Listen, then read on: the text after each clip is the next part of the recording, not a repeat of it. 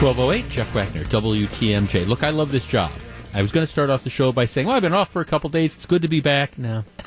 it just, no, let, us just be honest here. I, I, was in Las Vegas for a couple days and I had fun. I'm, I'm, really, I'm sitting out at the pool. It's 80 degrees Saturday afternoon. I know you don't want to hear that. And I'm listening to these weather forecasts. It can't be like that. It can't be. Well, I come back and yet, yes, it, yes, it is. Welcome to spring in Wisconsin. I swear, I think it might snow until June. All right, Eric Bilstead. All right, here, here, here's the, this tells you all you need to know about America in 2018.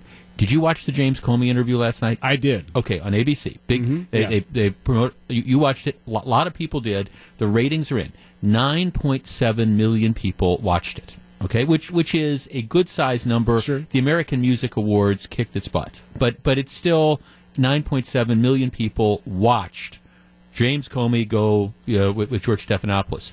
The week before the 60 Minute show with Stormy Daniels, would you like to? Do you remember how many people watched the 60 Minutes mm-hmm. interview mm-hmm. with the porn star who says that she had the one night stand with the president. Yeah. Remember that? Yes, yes, yes. Twenty-two million. this this tells you all you need to know about America. the interview with the porn. I, again, I, I, just I wrestle with what makes you a porn star. The actor, the the pornographic film actress, so to speak. Okay, she 20, she draws 22 million people. The former FBI director, uh, 9.7 million. Yep. it just, it's, what are you going to do? It, it is. It is just. It is America in 2018. It says all you need to know. It's. It's all right. You know. Okay. The former FBI director. You know, and well, he, he, might have evidence or maybe not about whether the president committed crimes or anything. Ah, we don't. We, we don't care about that. we you bring on the woman that's you know had the one night stand with the president in 2006. You know, two and a half times as many people watch.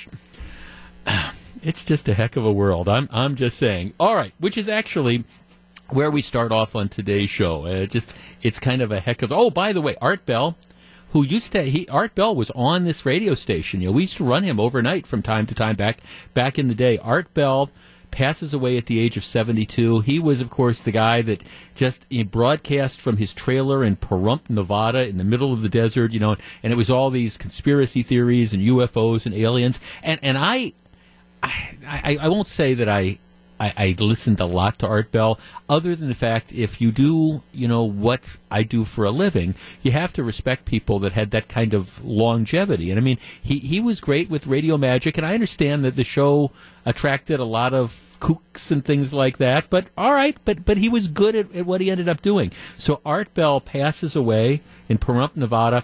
All right, is there any sort of irony to the fact that Art Bell dies on Friday the 13th. I, am just, just saying, if there was going to be one day out of the year that Art Bell was going to pass away, it, you knew it had to be, you know, on Friday the 13th. All right, let us get started. More people watching Stormy Daniels than uh, James Comey. Putting that aside for a minute, I, I did know, got back yesterday afternoon and um, did make a point of, even though I was just exhausted, you know, staying up and, and watching the, the interview with James Comey.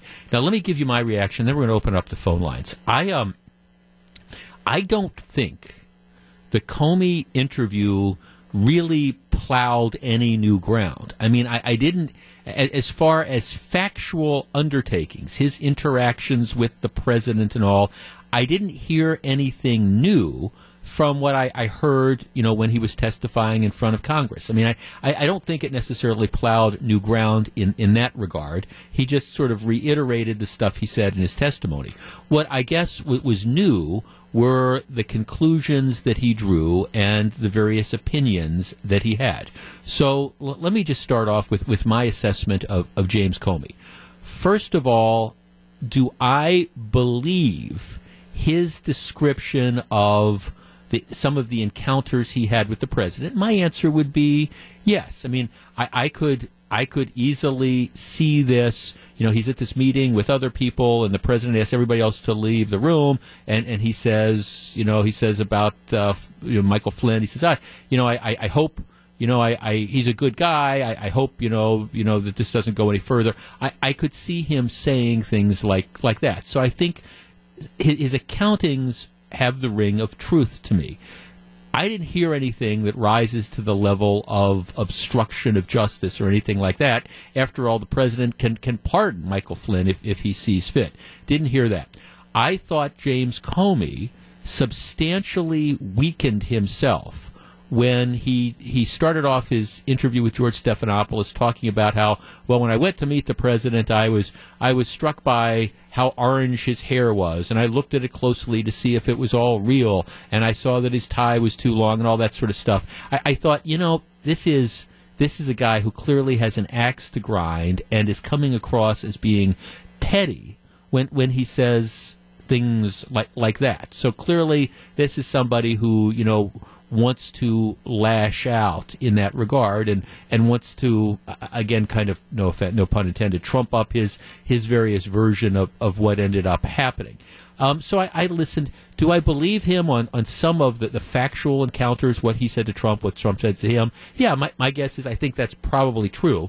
Did I hear anything that I thought rose to the level of criminal behavior? My answer was was no. I, I really I I really didn't hear hear that. Um, what I heard was a guy who doesn't like Trump, didn't like Trump, didn't want to see Trump win, and is upset that he got fired by Trump. So, you know, he's kind of lashing out in his way, which isn't to say that, you know, the stuff he was talking about with his contacts with Trump wasn't necessarily valid. So I the, the, to me, the takeaway is the former FBI director giving his opinion and describing the president as being a, a stain on all around him and morally unfit to be the president of the United States.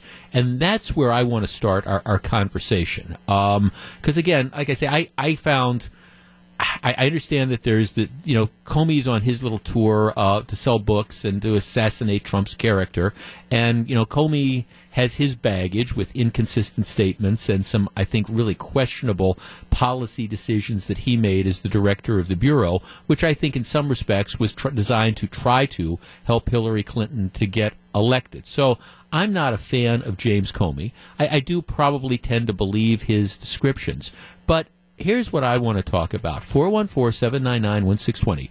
Uh, James Comey says, in his opinion, President Trump is morally unfit to be the President of the United States.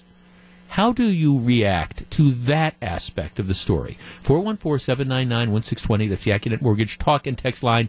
Morally unfit to be the president. He says, look, he's not mentally ill. He, he tracks, you know, he, he hears things, but he's just he's morally unfit. Let's start with David in Mequon. David, you're on WTMJ. Hello. Hey, Jeff. Hi, uh, you know, in, in the whole interview, I, you know, I guess what you're just saying really quickly, if he thinks he's morally unfit, then how does that play with Bill Clinton or Kennedy, any Kennedy for that matter, mm-hmm. um, in that regard? But what my whole thing, my issue with the interview is how can he even be discussing about this on TV when there's supposedly a case still going on. And for him to be contradicting McCabe and everybody else, I mean, he just looks like an incompetent FBI director, complete uh, from top to bottom, mm-hmm. uh, in regards with what his statements, what he was saying about with Hillary Clinton. That's supposed to be a non-political office he did mm-hmm. everything but make that non-political. Right. I so, mean, so you saw that interview and you were not impressed by Comey. Not at all. Not at all. As a matter of fact, it, it actually reinforces how bad he was uh, mm-hmm. as far as making decisions and everything else. Yeah, and I think. See, what I think, what you know, and I, I, said this back at the time. One of the things that really struck me, and again, I. I, I, I spent more than a dozen years working in the U.S. Department of Justice. One of the things that really struck me was when, when Comey, during the election process, decided, first of all, to have this news conference clearing Hillary Clinton. That's not what FBI directors do. The FBI conducts an investigation. It determines, you know, it finds the facts, and then it forwards the matter to the appropriate official in the Department of Justice, the appropriate U.S. attorney or assistant U.S. attorney or, you know, whatever, and they're the ones that make the decision. Once Comey decided to go public and, you know, erp up why he thought that there wasn't a basis to charge Hillary Clinton, that's what created a lot of problems because then a couple weeks later you get all this other evidence, and now since he's already gone public saying, well, I don't think she did anything, now he's got to go public um, again clearer. I, I think Comey made a whole series of of mistakes in this regard, but at, at the same time, I, I, do I think I do tend to believe his encounters with Trump. I don't think they, they ended up liking each other, and I, I think that there was. I mean, for Comey to liken the president to you know, a, a, mafia don. I thought, really? And, and, again, this comes from the perspective of somebody who doesn't spend that much time necessarily defending President Trump, but this idea that, well, he, he wanted me to be loyal. Well, I, I maybe he did it in a heavy-handed way, but I, I mean, I I can understand that if you're the president of the United States, you know, you want the people that are going to be working for you to have a degree of loyalty to you as opposed to people who are necessarily, you know, going to be looking to kind of stab you in the back every chance you get. Let's talk to, let's see, 414 799 1620. Brian in Oshkosh. Brian, you're on WTMJ. Good afternoon. Hello, Jeff. How Hi, Brian. Doing? I'm good. Do you think? I mean, Comey says he thinks Trump is morally unfit to be president. How did you react to that? My reaction was it depends on what side of the fence you're really on. And I mean, you know, going in, I'm not, you know, condoning Trump and his moral compass, if you will. All I'm saying is he has been treating everything like a business transaction and things like that since he's been in office because that is really all he knows. Mm-hmm. So just going on that note, uh, the way Trump comes off harsh, aggressive, abrasive, if you will, and everything like that with certain people, that's just his demeanor, and it's yeah. just the way he is. Comey, I seen the interview last night. He's an intelligent, intelligent person. His composure was keen, right on. He had nothing to hide. I could tell just by his body language, everything was peachy keen, and I believe everything that he is saying. Did you hear anything in what he was saying that would lead you to believe that Trump has obstructed justice or anything like that? I guess uh, going back on what I said about him treating like uh, everything like a business transaction and so on and so forth, I would have to. Uh, I guess I would be leaning more to his favor. Yes. Yeah. Okay. Good enough. Thanks to call four one four seven nine nine one six twenty. We're going to pick it up right there.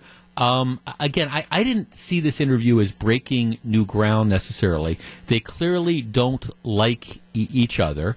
I mean, James Comey has a, a, long career, you know, in the Department of Justice, first as a prosecutor, then as, you know, an FBI, the head of the FBI. He's out there clearly trying to sell a book. He doesn't like Trump. I understand where he comes from and some of the stuff he says. I didn't necessarily think this was particularly groundbreaking, and, and I don't know that I heard anything in that interview that leads me to believe that Trump is morally unfit to be the president of the United States.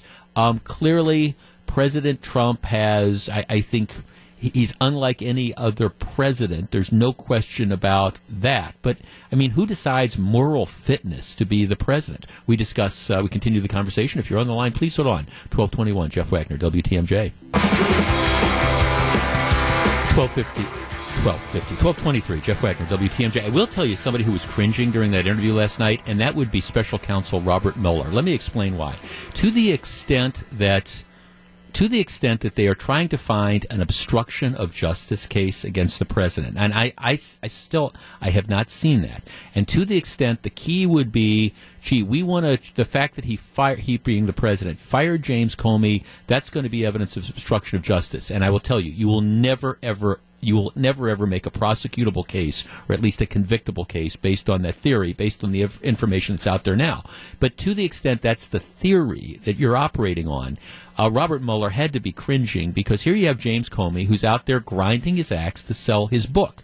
and he's making all these different statements, which some of which might be inconsistent with things he said before. He he has certainly harmed himself greatly, I think, as a witness you know, if he were to ultimately be witness in uh, in any sort of prosecution. You know, if this guy's the key witness, the last thing you want as a prosecutor is somebody writing their book and then making all these statements which may or may not be, you know, subject to being able to, you know, impeach you if you have to testify on the witness stand. I have no doubt that, that Robert Mueller, to the extent they were going to rely on James Comey as a witness, is probably going, oh my God, why did he have to do this now? And the answer is he wants to, he wants to sell books. Tony in Milwaukee. Tony, you're on WTMJ. Hello. Hi, Jeff. Hi, Tony. Jeff, I watched the whole thing, and here's a guy disgruntled, had a great job, got fired, and now here comes the book. And I watched that whole thing, and I, I it didn't do nothing for me. But the guy I really watched was Stephanopoulos because he seemed to be really fishing for some really juicy answers. Mm-hmm. well, well, I mean, of course, I mean, right, George Stephanopoulos, who is all right, it is kind of interesting when you talk about conflicts of interest. You know, he's one of you know the Hillary Clinton confidants. He worked in the Clinton White House for years. It is interesting. And look, let's let's be honest. Why of all the different places? would James Comey decide to give his quote unquote exclusive interview? Well, you, you go to ABC, you go to George Stephanopoulos because you know you're going to find a sympathetic ear because you know, who hates who hates Donald Trump more than George Stephanopoulos, who was in love with Hillary Clinton, figuratively Jeff, speaking? Yeah.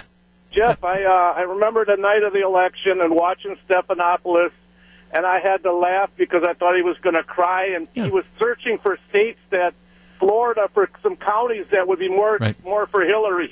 right. Well, no, I mean, and it, it, it, look, this just is what it is. I mean, you know, ABC has made the choice to, to put George Stephanopoulos on Good Morning America. He's he's their political observer. I think they thought that Hillary Clinton was going to win, and having George Stephanopoulos there under the big contract, he still makes more than I think most of the anchors that are left makes. But they thought, okay, this is going to be cool because we're now going to have access because you know he's part of the Clinton inner circle. So it's no surprise that Comey goes there. And again, I, I there, there's parts of Comey's description. I, I believe him you know, when he talks about his, his interactions with Trump. And I get the idea why the two of them didn't like each other. And I also think, you know, President Trump perhaps misapprehends what the role is between the president and the Department of Justice.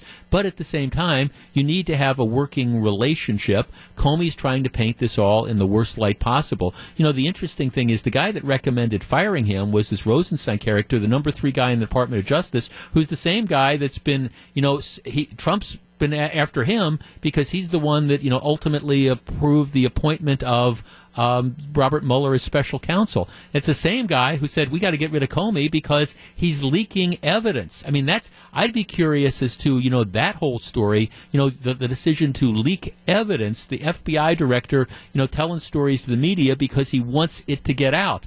That does not speak very well either. Don in Cudahy. Don, you're on WTMJ. Hello.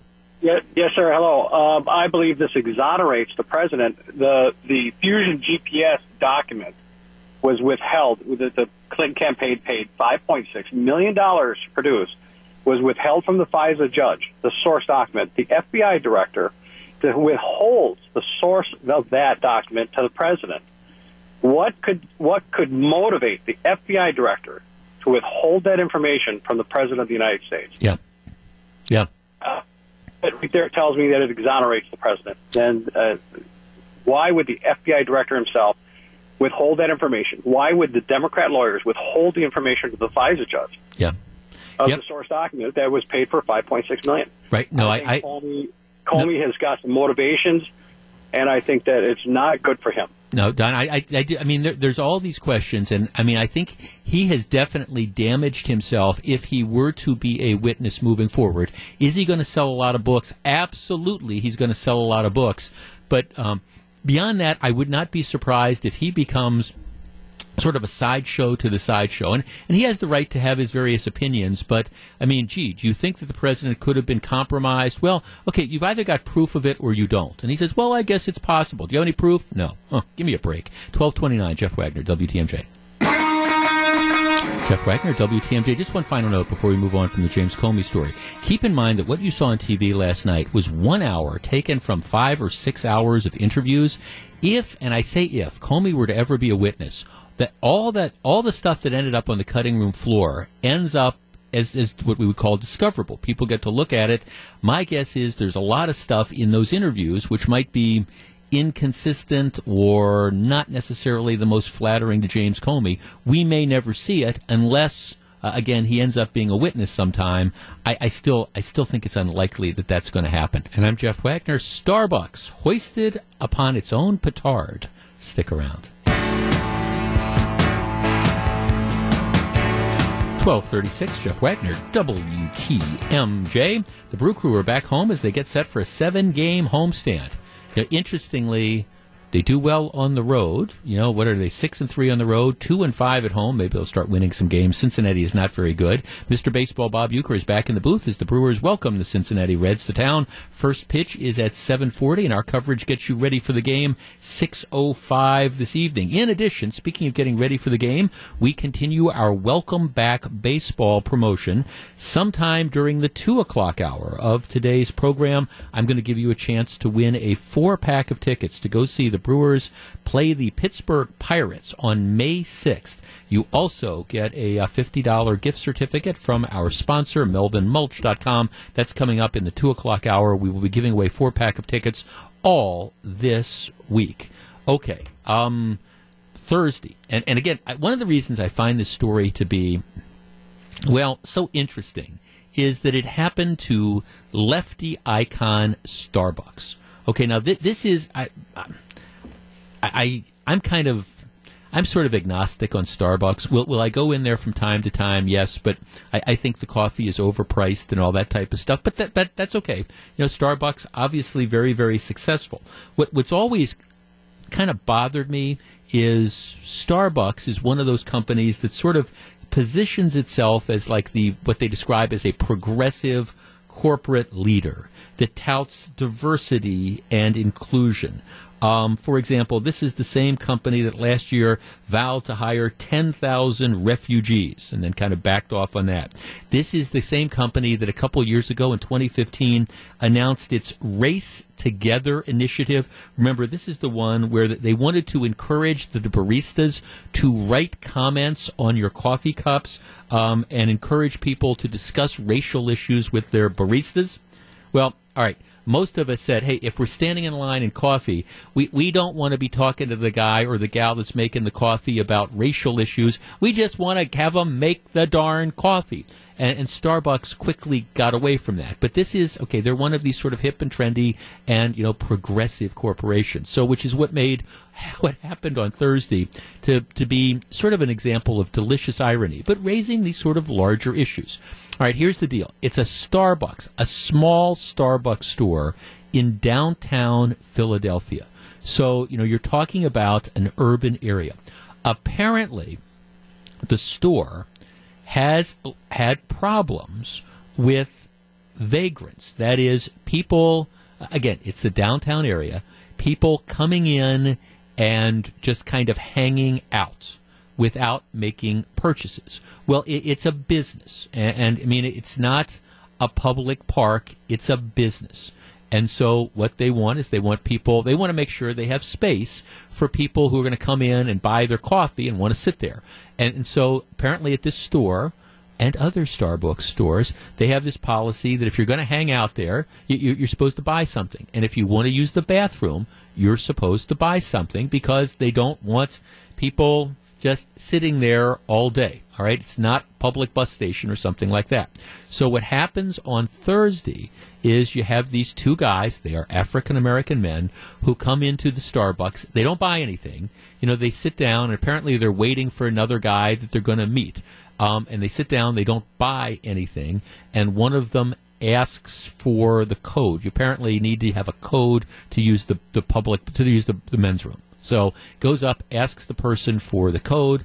The person says you need to buy something. They refuse to buy anything. They, they sit there. They're told, I guess, that they have to leave. They don't leave.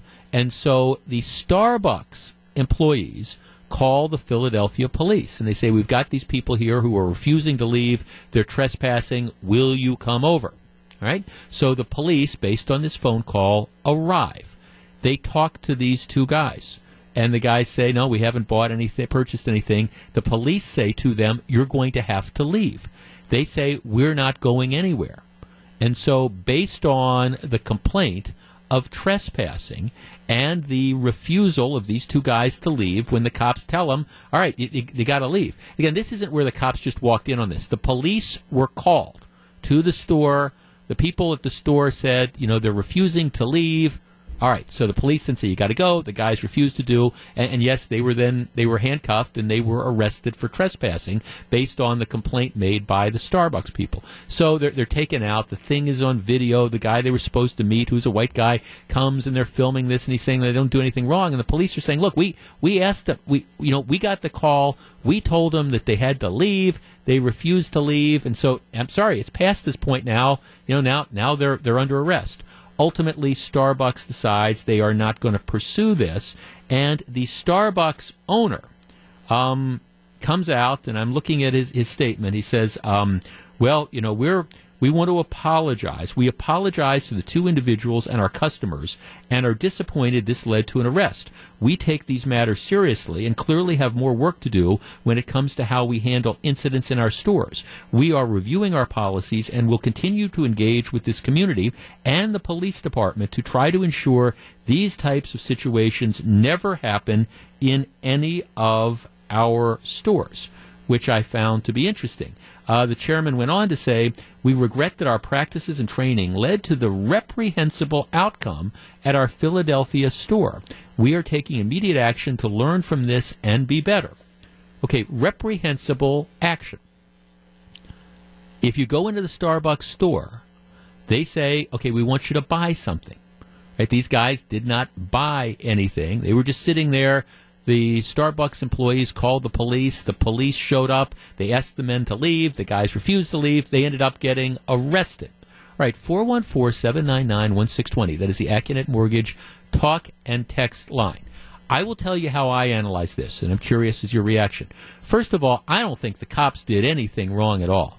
I, I, mean, their headlines are police are on the defensive. The cops showed up in response to a complaint from the business. The business said, We have people that are trespassing. They won't leave. The police came in. They said, Hey, you know, the, the store says you got to leave. Please leave. They refused to leave. What are the police supposed to do? So I don't think the cops did anything wrong at all. Now, as far as Starbucks goes, I think the CEO is throwing these employees under the bus. And I guess I'm curious as to, you know, where do you go from here? Is the policy now of Starbucks going to be that, okay, this is going to be like the public library? Come in, it's 10 degrees. It wasn't 10 degrees on Thursday, but it's in the middle of winter. If you want a place to come in and use as a, as a warming shelter or whatever, come on in to all our Starbucks. Because that's really the choice that the individual stores have. It's either, hey, if you're going to come in here, you got to buy something um, to use the bathroom, or it's going to be, hey, just come on in and we're going to turn, again, our stores into what is essentially a homeless shelter while they're open. Is that really what Starbucks wants? 414 799 1620. Let's start with Mike in Greenfield. Mike, you're first. Good afternoon. Hi, Jeff. Hi, Mike. Uh, thanks for taking my call. Sure. I just thought it was kind of similar to the Dontre Hamilton case where he was laying on the bench sleeping, and the Starbucks employees called the police on him, and then the, right, and then you know what happened with the shooting and all that, and yeah, well, it, kind of all escalated. And again, and that now that's the same sort of situation. I kind of feel bad for. I mean, what are the police supposed to do? The police get a call from a business saying there are people trespassing here. The right. police show up. They say, okay, the store says you got to leave. The guys refuse to leave. At that point in time, all right, you know, it, it's whatever happened here. And I, I, mean, I saw the video. It didn't look, the, the, police weren't, this isn't where nightsticks were out or anything like that. This is where, all right, the police, I think the police were just doing their job in this case. Now, oh. you, you might want to rip the Starbucks employees for enforcing this policy. No, thanks for the call, but I mean, the, the cops, I, I don't, I don't see this as an example of the cops being bad, but I mean, Starbucks, I guess now moving forward, this is the question. If, if what these employees did was reprehensible, what is the Starbucks policy now going going to be? Is it going to be that you have to purchase something to sit in the store because they were sitting in the store and they were waiting? Is it going to be that you have to purchase something to sit in the store? Is it going to be that you have to purchase something um, to use the bathroom? Or, you know, is it just, okay, come in, hang out in, in our stores? That's what they have to figure out. We continue the conversation next. If you're on the line, please hold on. It's 1246. This is Jeff Wagner, WTMJ. 1249, Jeff Wagner, WTMJ. Mike in Kenosha. Hi, Mike.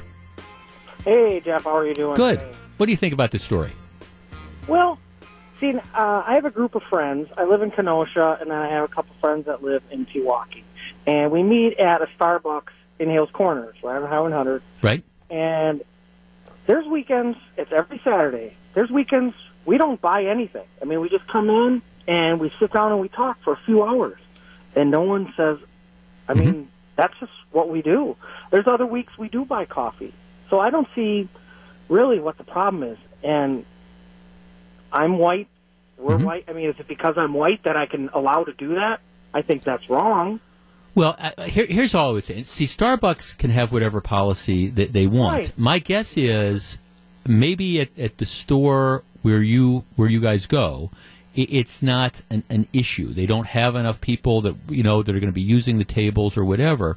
But I guess the flip side would be um, if if your business model is to sell coffee, I can understand why at a small store, especially in an urban area where there's lots of people, you you, you, you want to make people buy stuff because otherwise, if you know, if all you've got is like three dozen, um, and People these guys, coming would- in there to sit there, right? Right. Yeah, and Not really going to have a store for very long. R- Right. It's- it's- I guess that, that's my only point. Now, these guys weren't homeless guys. Okay, they, they, they weren't, and and maybe the employees should have used better judgment when they said, "Hey, we're just waiting to meet somebody here." But at the same time, I can understand why people in why a business owner in an urban area, for example, where my guess is there's lots of homeless people, lots of people walking the streets, white, black, brown, whatever, would say, "Okay, no, we, we you know, we, we don't want." you know, we need to have space for our paying customers who are going to come in and going to sit down and have coffee. And the business won't be open for very long if you walk in and all you have is people with their shopping carts and stuff filled up that are sitting there warming up, not buying things. Now, I mean, if, if you know, Starbucks can decide to do whatever they want, um, and, and maybe maybe the manager needs to, you know, talk to the owner and figure out what their policy is. My only advice is I, I think Starbucks needs to be careful moving forward because if they're now going to set a policy saying, okay, anybody can come and sit here for as long as they want without buying stuff, well, th- that's going to create a, an issue. Now, again, these guys were not homeless guys. I think personally the manager probably overreacted to this because they say, hey, we're just waiting here to, to meet somebody. So I, I think there was a degree of overreaction on that. But, you know, Starbucks, the owner, the CEO saying this is reprehensible. I don't know. I think probably you had a somewhat overzealous employee enforcing what is a, a policy that makes sense to me. 414-799-1620. Let's talk to Joe on the Northwest Side. Joe, you're on WTMJ. Hi. Hi, yeah, Joe. About a year, about a year ago, my buddy took me on a job. He goes around to Starbucks for a company and fixes all their small sink problems, door problems, you know, Right. ceiling tiles. So he brought me along because he had a big ceiling tile that had a leak in the roof. And I saw this coming a year ago. We're at- sort of close to Madison, and we're doing a three, four hour job. And when we're done with this three, four hour job, I'm still noticing three fourths of the kids are still the same kids sipping on the same coffee the, Right. the minute we walked into the restaurant. Right. How are they making any money with these kids just sucking up the Wi-Fi, sitting on their furniture, doing their homework, or surfing the net? Right. No, and and, and so that's why you know, you know we've we've talked, Jojo. There, there's McDonald's around that that has the same sort of issue, and so they have policy saying, hey, we, we have limits as to how long you can stay, and and it's always this kind of dicey thing because you don't want to. You know, you don't want to irritate customers, but at the same time, you have to have space. You, you, you want to have space for the, the paying customers, and I was at, I was at a rather pricey restaurant this Saturday down on the east side. We had two hours. we Yeah. spent over three hundred fifty dollars. When that two hours was up, they're like, "Yeah, your time is up." well, and, and it's always I mean, right. Uh, right. Thanks. It, it's always that that thing. And now, like I say, I, I, it, to me, the irony of this again is this is the the ultimate liberal progressive Starbucks.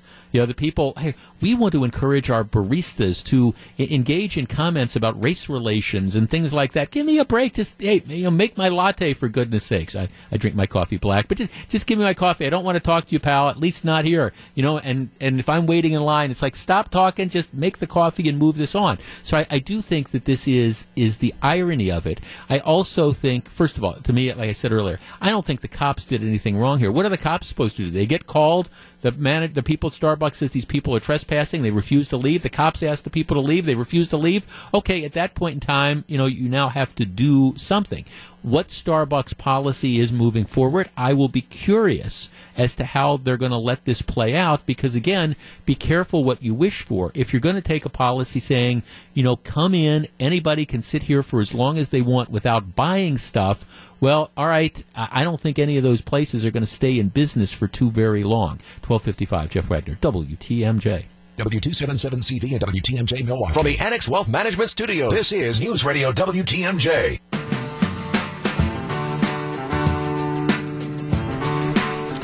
1258. Jeff Wagner, WTMJ, with a new interim superintendent in place at Milwaukee Public Schools.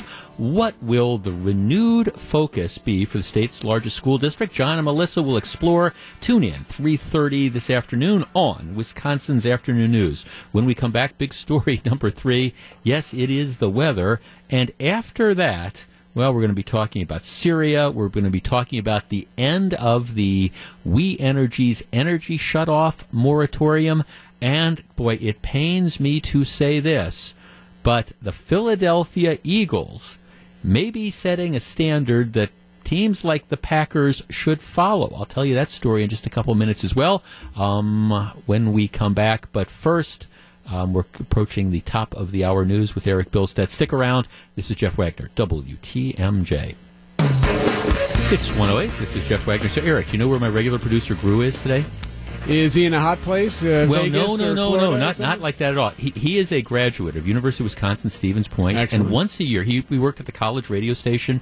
Apparently, they they do this big trivia contest Oh yes. where right, Yep. it goes like from Friday night all the way through Sunday at midnight, and, and groups of people just congregate, and you Mm-hmm. get groups and these teams that compete in this like 24, this 48, 54, however many hours trivia thing. Yeah, yeah, So this year, he and a bunch of his college buddies rented a house, and they were, he took the weekend uh, to participate in this trivia thing.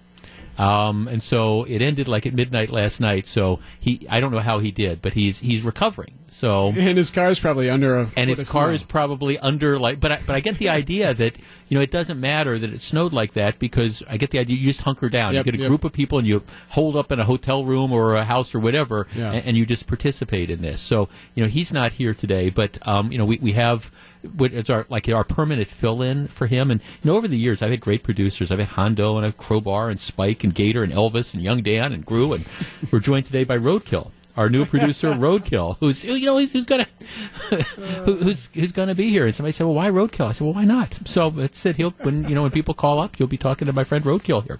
All right, we're still in the middle of our three big things. Um, true true story. Okay, I was in. Las Vegas Thursday, Friday, Saturday. Came back yesterday. Actually, was lucky to get back um, because it, the weather in Las Vegas was just perfect. But um, the the weather throughout this country has just been so very very miserable that it wasn't a problem flights getting out of Las Vegas. It was a problem of flights you know getting into Las Vegas from somewhere else.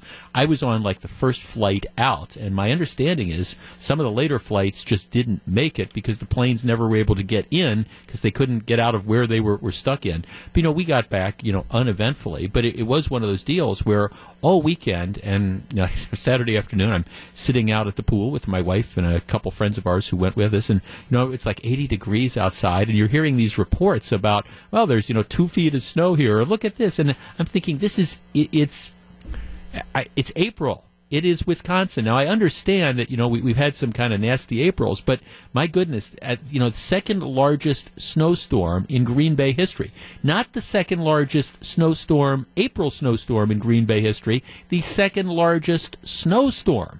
And you're just looking at all this type of stuff that, that happened. And I, I will admit, we got back yesterday afternoon. The flight got in about, you know, 1, one thirty, And then, I mean, I had to drive around through this because I had to go to the airport and had to go up and, um, the lady who keeps takes care of our, our dog was up in West Bend, so I had to drive up there, and then uh, so I was driving around the area, and I mean I'm seeing cars in the ditches, and it was just a mess. And my guess is um, earlier, like I say, this is one o'clock in the afternoon. My guess is it was a lot more of a mess Saturday night and or Sunday morning. So in any event, I, I, I I come back and I'm checking my emails, and I've been gone for a couple days, and, and, I literally have half a dozen people talking about the weather and saying, "Okay, here it is, Mr. Climate Change Denier.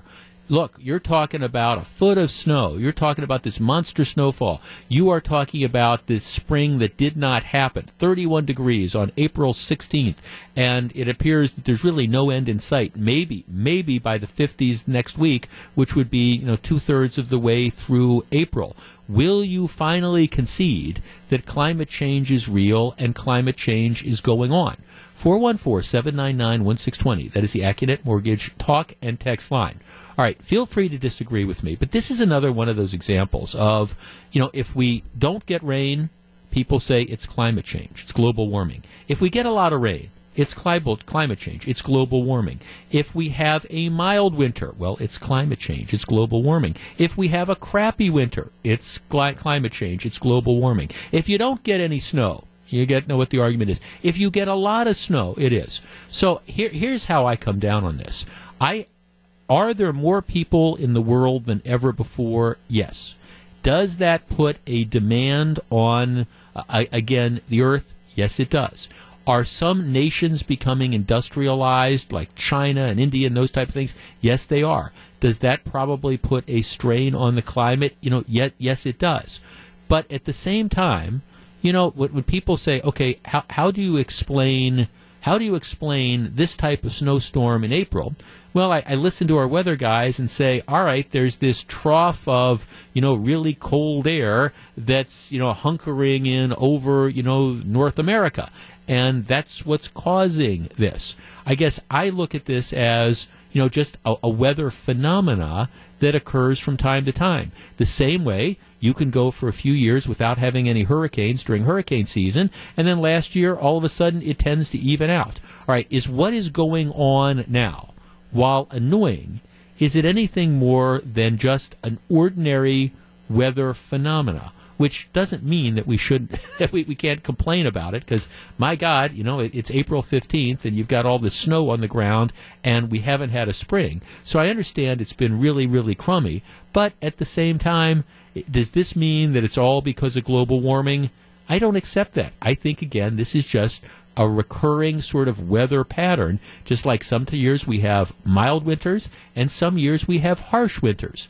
But I know a number of people say this is the definitive evidence of climate change. Do you buy that? We discuss next. If you're on the line, please hold on. If you want to join us, 414 799 1620. That is the Accunet Mortgage talk and text line. I just tend to look at this as okay, a, a freakish few weeks um, because weather occasionally can be freakish. We discuss next. It's 114. Jeff Wagner, WTMJ.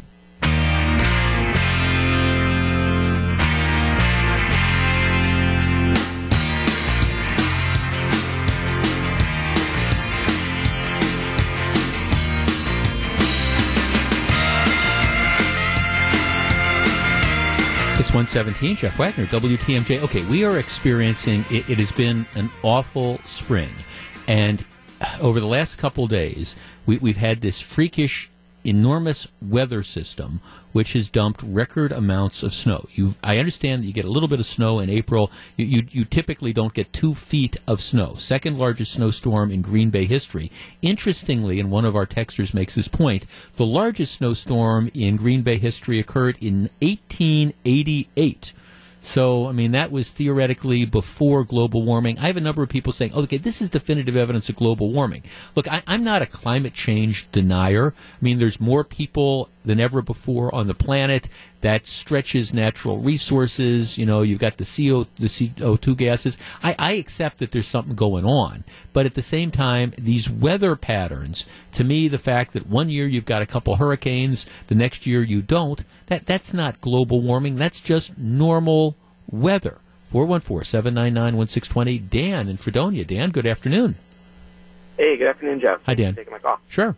Um, yeah, I tend to agree with you. Um, any anytime we break, you know, a re- weather record, whether it's you know temperature highs or lows or or, or precipitation. We usually break them by you know half a degree or a degree or an inch or two of precip, and that kind of tells me that we've had you know this weather before. It's not you know we might maybe break a record like in this case it was the second biggest snowstorm in Green Bay history, but Right.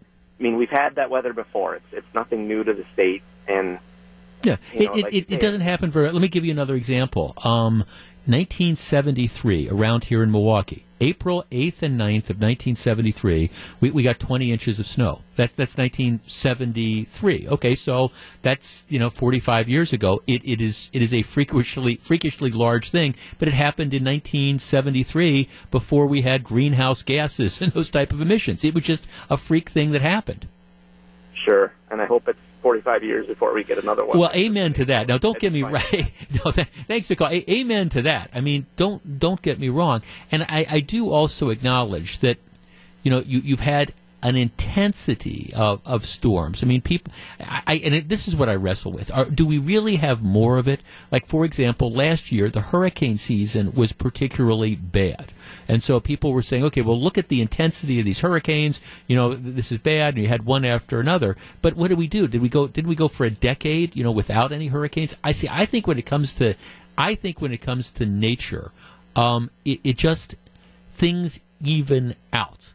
I mean, that that's one of the reasons, you know, when I, I look, for example, at the snowfall totals, I, I happen to believe that generally speaking, and, and again, you can find, I, mine's only anecdotal, you know, but I happen to say, okay, if the average snowfall around here is 40 inches, whatever it would be, and you've gone through, okay, the first couple months and it's been really, really snowy and you've had 25 or so, I, I find more often than not, again, anecdotally, that what ends up happening is then, okay, you don't get a lot of snow for the rest of the year. Or on the other hand, if November and December and January have, you know, no snow, yeah, you can almost guarantee that February and March you're going to get whumped with a couple of storms. I, I just think that sometimes we, we try to find these convenient explanations for stuff which is really just the normal type of cycles of weather that you see. Let's talk to Barry in Brookfield. Barry, you're on WTMJ. Good afternoon. Hey, good afternoon, and I'm like everybody else out in the listening area that I really am not thrilled with this weather, but um, I would agree with you. I, I don't think that this is, you know, there's something going on that's a little bit different, but I mean, we have to remember that 10,000 years ago, this area was covered by snow and ice. It was a mile thick, and 15,000 years ago, it was a temperate rainforest, and 20,000 years ago, so, I mean, there's a little bit of variation, but it, we, we haven't tracked weather long enough or have enough extensive data to really be able to say that okay, one winter that's got more snow in April really means anything that's that's uh, going to be a disaster. Right. So it, weather changes, and it's you know it is what it is. But uh, again, not fun in April. Beautiful in December, not so good looking in April. Yeah, well, I'm not. I mean, thanks. I'm not even sure this would have been beautiful in, in December. Look, and, and I, I also I, I'm not a denier, and again, that's why I want to keep saying this.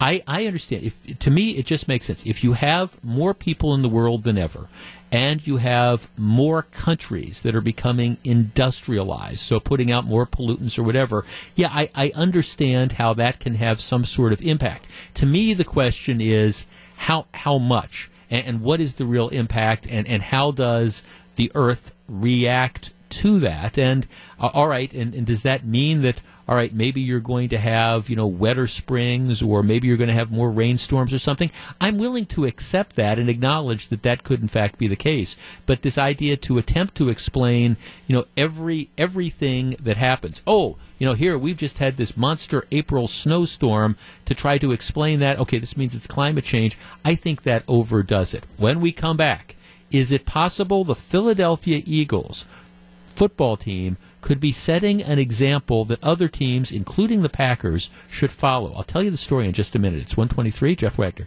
WTMJ.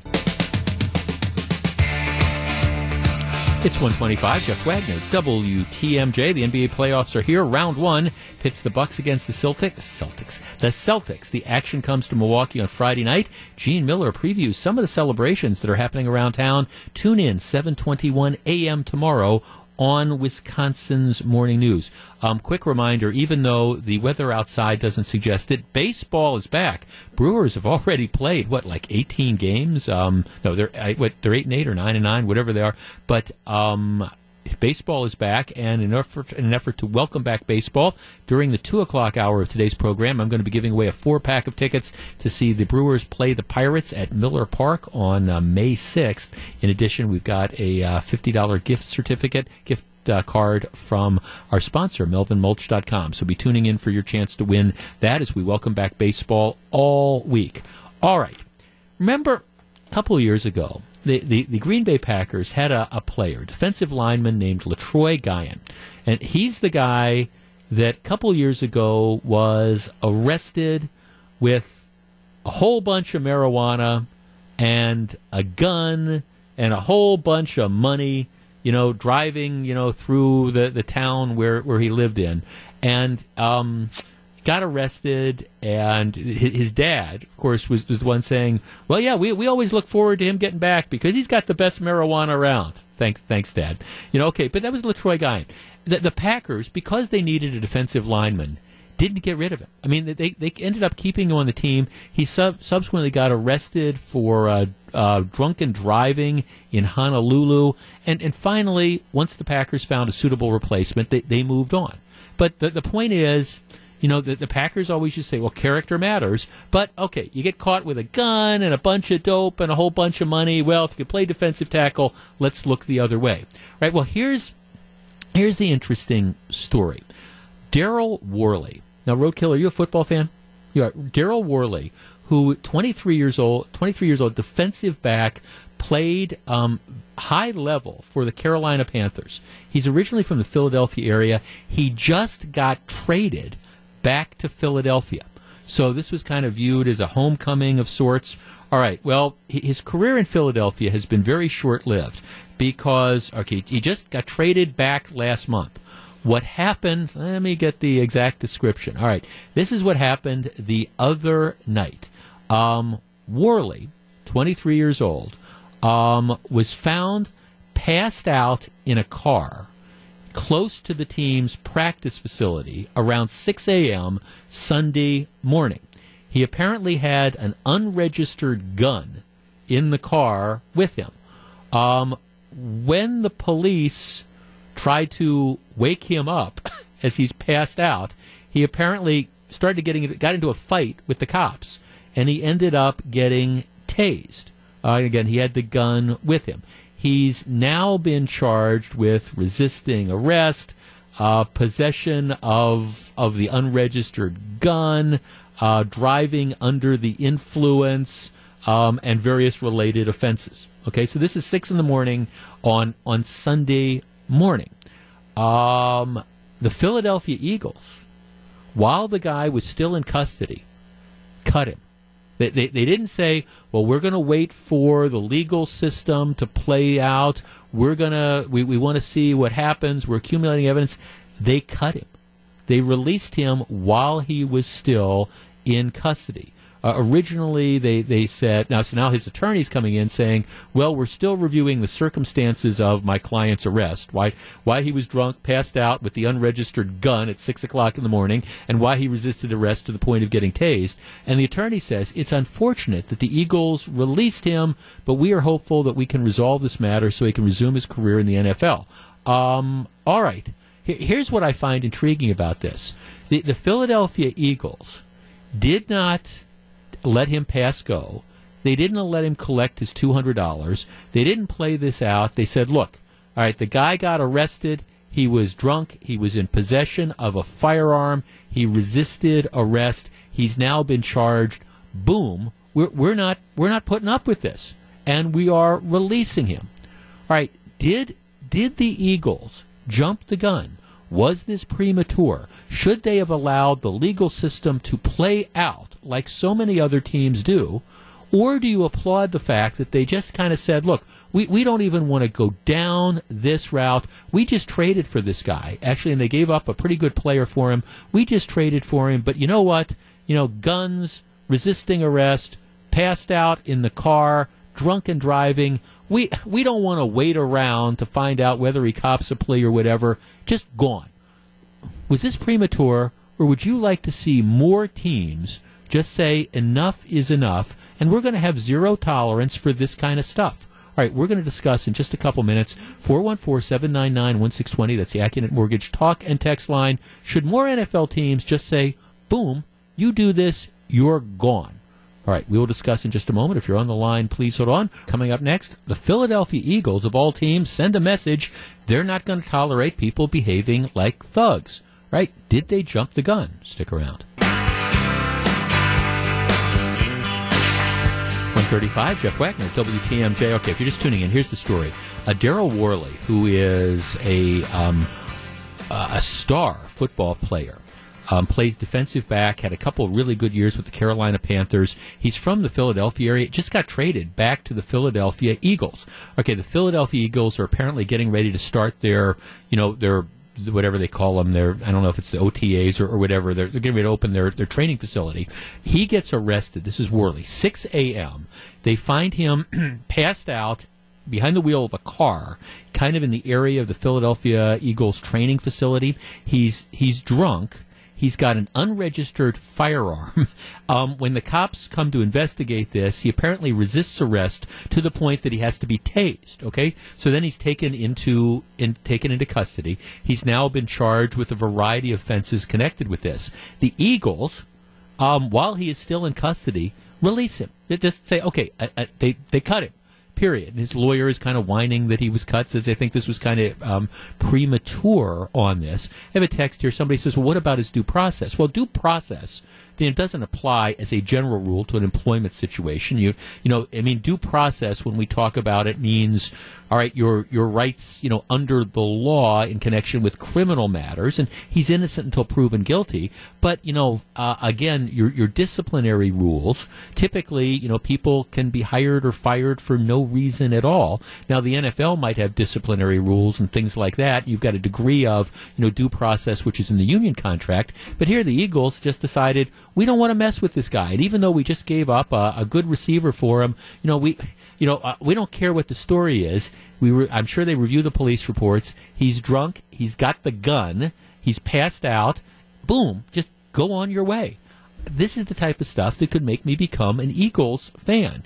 And I think the Eagles, by doing this, send a message that fans respond to, which is, you know, we, we expect, you know, when you say character counts, you know, we, we expect that you're going to back it up. And I wonder if other teams, like the Packers, for example, and I'm a huge Packers fan, but all right, you know, you get a guy that gets arrested with a gun and a whole bunch of marijuana and a bunch of cash, and you look the other way because you need him to play defensive tackle. You wonder if the Eagles maybe are saying, hey, we need defensive backs, but we're not going to put up with this. I- Is that a good standard? Steve in Milwaukee. Steve, you're on WTMJ. Hello. Yeah, hi. Hi, Hi, Jeff. Steve. It's Steve. Yes, sir. I think it's a good idea. I'm glad that the Eagles did that. Um, I'm a big Eagles fan. I have to apologize for that first. No, that's okay. And um, I, you know, I think it's good because you see all this behavior around the league, and it's really annoying. Um, I know the Eagles have somebody else who might be in trouble too, uh, but I guess Yeah. that's a different story. Well, I mean, here's I mean, here's the I mean, here's the deal. And apparently, again, you let the court system run its way, and you know, and maybe he can get off with probation, or maybe they end up dropping the charges. But it doesn't change the fact that this this happened. And you know, we we have all these NFL teams or all these sports teams that preach character counts, character matters, and yet when you have people that behave in these antisocial fashion, well, all right, as long as you can still play, let's look the other way. Here, I think the Eagles just decided, look, we're we're going to make a statement here, and even though we just traded for this guy, what's he doing drunk behind the wheel of a car with an unregistered gun, resisting arrest? Boom, we just don't need to deal with this. Yeah, you're right. Yeah. Right. No, thanks for. I mean, it's, it's like a few years ago. Um, who was the guy? Um, he uh, Ocho Cinco. Chad Johnson was his name. Remember, he, he had a great career with the uh, Cleveland uh, Bengals. Then he he ended up either getting traded or signing as a free agent with Miami. And um, he, he's down in Miami. It's like the second, and he's going to be the star of the Miami team. It's like the second week of, of training camp, and he ends up getting in a domestic dispute situation where he's accused about you know beating his girlfriend or whatever, and, and they just they they dumped, they just fired, they just got rid of him. They said, look, we you know this is. You know, maybe there's more to this, but the fact that you know this this incident happened, it's a distraction. We just don't want to deal with it. God bless you. You know, go on and deal with your life. I, I think that's the type of thing that I, I'd like to see more professional sports teams do. Because the truth of the matter is, in most professions, yeah, well, at least most professions where there's a degree of a public profile, yeah, you, you roadkill let me give you some advice. If you go on to like host your own radio talk show or something like this my advice would be if one night you get yourself drunk you pass out on Capitol Drive here in front of WTMJ, um, you've got an illegal handgun in your car. The cops come along, they wake you up, you resist arrest to the point that you have to be tased. My guess is the first call you're going to get is by whoever the manager, program director, general manager, owner of the radio station is when you're hosting your show, and they're going to say, Roadkill, thank you for your services. We appreciate it. But, you know, next time you come in, just bring your box and we'll fill it up with future endeavors. That's the reaction that, that you're going to get. So, as, as much as it pains me to say this, I applaud the Philadelphia Eagles for doing this, and perhaps. Perhaps more teams could learn from this. I think the fans are in fact going to respond, and I think they're going to respond well. When we come back, the legacy of Barbara Bush, and in a completely unrelated story, um, you know, isn't it amazing that James Comey goes on TV and we forget the fact that we were lobbing missiles into Syria? Stick around. It's 141. This is Jeff Wagner, WTMJ. 144, Jeff Wagner, WTMJ. A couple texters say, what, what is this registration thing? Again, this is, gun laws vary from state to state. Um, in Philadelphia, First of all, um, you need a concealed carry permit. This player did not have a. If you're going to carry a firearm in your car, didn't have a concealed carry permit. I believe there's also a separate registration requirement. Um, again, if you're going to be carrying firearms in public and the gun wasn't registered. That's all I know about that. But he's been charged with it. Anyways, he's apparently drunk. He's passed out behind the wheel of the car. He's got a, a gun that he's not legally allowed to possess in the car with him. He resists arrest, and now he's trying to figure out what he's going to do next. Sorry, it's just tough for me to be too terribly sympathetic to this type of to this type of situation. All right, then we got the other texter. So, Jeff, if Aaron Rodgers was caught with 10 pounds of cocaine in his car, do you want the Packers to fire him? Uh, yes. Yes. Uh, first of all, first of all, I, I find it difficult to believe that Aaron Rodgers would be caught with 10 pounds of cocaine in his car. All right, because I, I think, and, and again, I, look, I, I had, I, I understand that some of these athletes, their public personas are different than you know their, their real life, but um, yeah, I, I think whether it's Peyton Manning, I understand he doesn't play anymore, or Eli Manning, or you know, you name the superstar. Yes, if if you if Aaron Rodgers gets caught with ten pounds of cocaine, you know, in in his car, passed out with a gun and he resists arrest, yes, I, I think I think that the Packers would be wise to um, would be wise to cut ties with him. But again, I don't think Aaron Rodgers would do that sort of thing. And you know what? I, think there's a lot of football players or baseball players or basketball players. See, I, I understand that there's some people who say, we were in this conversation. I forget who I was talking to about this with, with Tiger Woods, and and I, I think Tiger Woods' return has been good for the game of golf, and it's good for TV ratings and all that type of stuff. I'm not a Tiger Woods fan.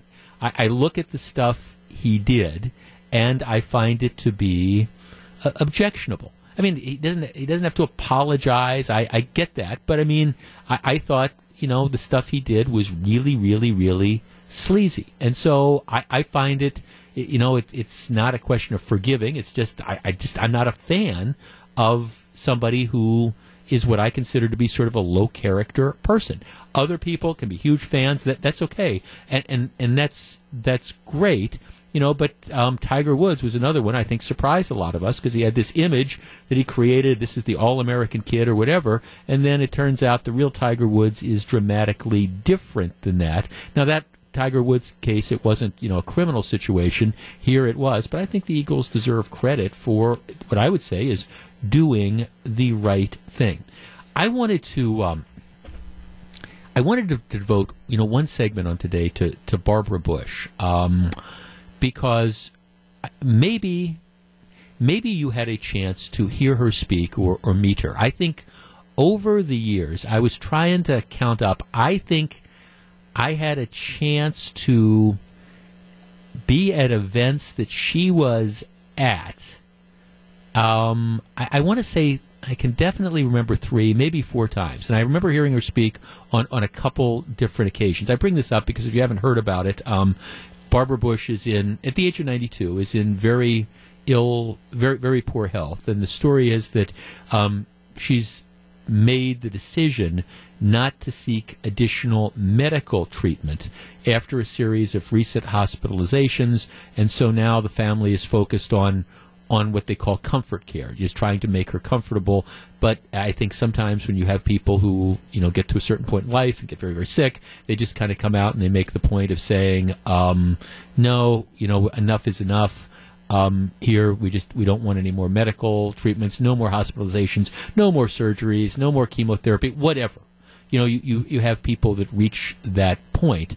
And in, in her case, um, she's dealt with a number of very serious health ailments, and apparently now it's just comfort care. And, you know, she's joined by her family members, and, I, you know, beyond that, there, there's no sort of prognosis. But I, I remember, like I say, on those occasions that I had a chance to either hear her speak or, you know, meet her in in the context of like a meet and greet where you, I, I just seeing Barbara Bush in public, I was just always struck by what an incredibly classy lady she was. And, and I always thought, you know, given, you know, it, it's one thing for the politician, whether the politician is a male or female, you kind of choose that life. But, but it's, in some respects, it's for the family members, whether it's the, the spouse or, or the kids you know it's you know you're thrust into this spotlight you know and some people embrace it other people kind of shy away from it it's not the thing that they necessarily asked for but you know you had barbara bush who um, she was of course you know, her, her husband was the vice president, then served a four year term, ended up losing to Bill Clinton in what was a brutal election battle time. And then you, you go on, and your son becomes president for eight years. And of course, you know, if people remember back to the, the Bush presidency, you know, you had I, I, mean, you know, you, you really saw a polarization of this country where you had people that very much supported the president, and then you had, you know, the left. You know, we, we had the term Bush derangement syndrome. People just totally unhinged, and of course that had to that had to have some fallout with your family. And I'm thinking, man, what about your mom? I mean, you know, the, the, things that you say about, you know, your son, how does your mom react to that and, and all these different things? And I always thought Barbara Bush handled all these different situations with, with just an incredible amount of class and an incredible amount of, of grace. That was the impression I had when I would see her on television and things of the like and different interviews. And it was certainly the impression I had on the handful of opportunities that, that I had to either hear her speak in person or, you know, just shake her hand at one of these meet and greet events. Our number 414 799 1620. That's the Accunet Mortgage talk and text line. Um, I don't mean to be morbid here. She is not dead yet, um, even though I guess some people like ran an obit or something, an obituary ever. But it, it does sound like she's in failing health. I thought she was an incredible, is an incredibly classy lady um, who you know went through some very very difficult times in a very very public role and, and came out with her head held high. And I just had a lot of respect for her. I don't know if anybody else ever heard her speak in public or had a chance to meet her, but um, 414 799 1620. That's the Accunet Mortgage Talk and Text line. If you did, your reaction to. Uh, your reaction to Mrs. Bush. We're back to talk in just a minute. It's 152. This is Jeff Wagner, WTMJ.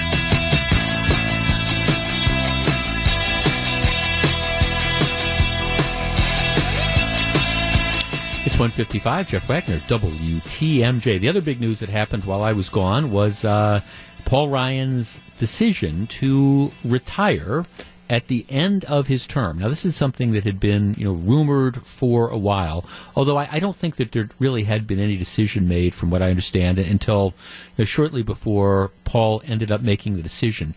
I can remember, I can remember going to a fundraiser for, for Paul Ryan back when he, he first ran for Congress. It was this little place in, in Lake Geneva, and you could tell from the beginning that, that Paul Ryan was going to be a star. He was one of these guys who um, is clearly the smartest guy in the room, but he doesn't necessarily convey the image that he's the smartest guy in the room, which actually is a, a, a very, very good trait. But you could tell that he was going to be a rising star, and it's been really, really fun to watch his his growth from you know the representative, you know, to really, I mean, taking control of that district, and he could have stayed in Congress for as long as, as he wanted, and, and, watching just how Ryan exploded, the chairman of the House Ways and Means Committee, and then the vice presidential candidate, and ultimately the, the Speaker of the House. So I know everybody's trying to say, okay, what's you know, what's the legacy of Paul Ryan going to be? And I actually think it's going to be,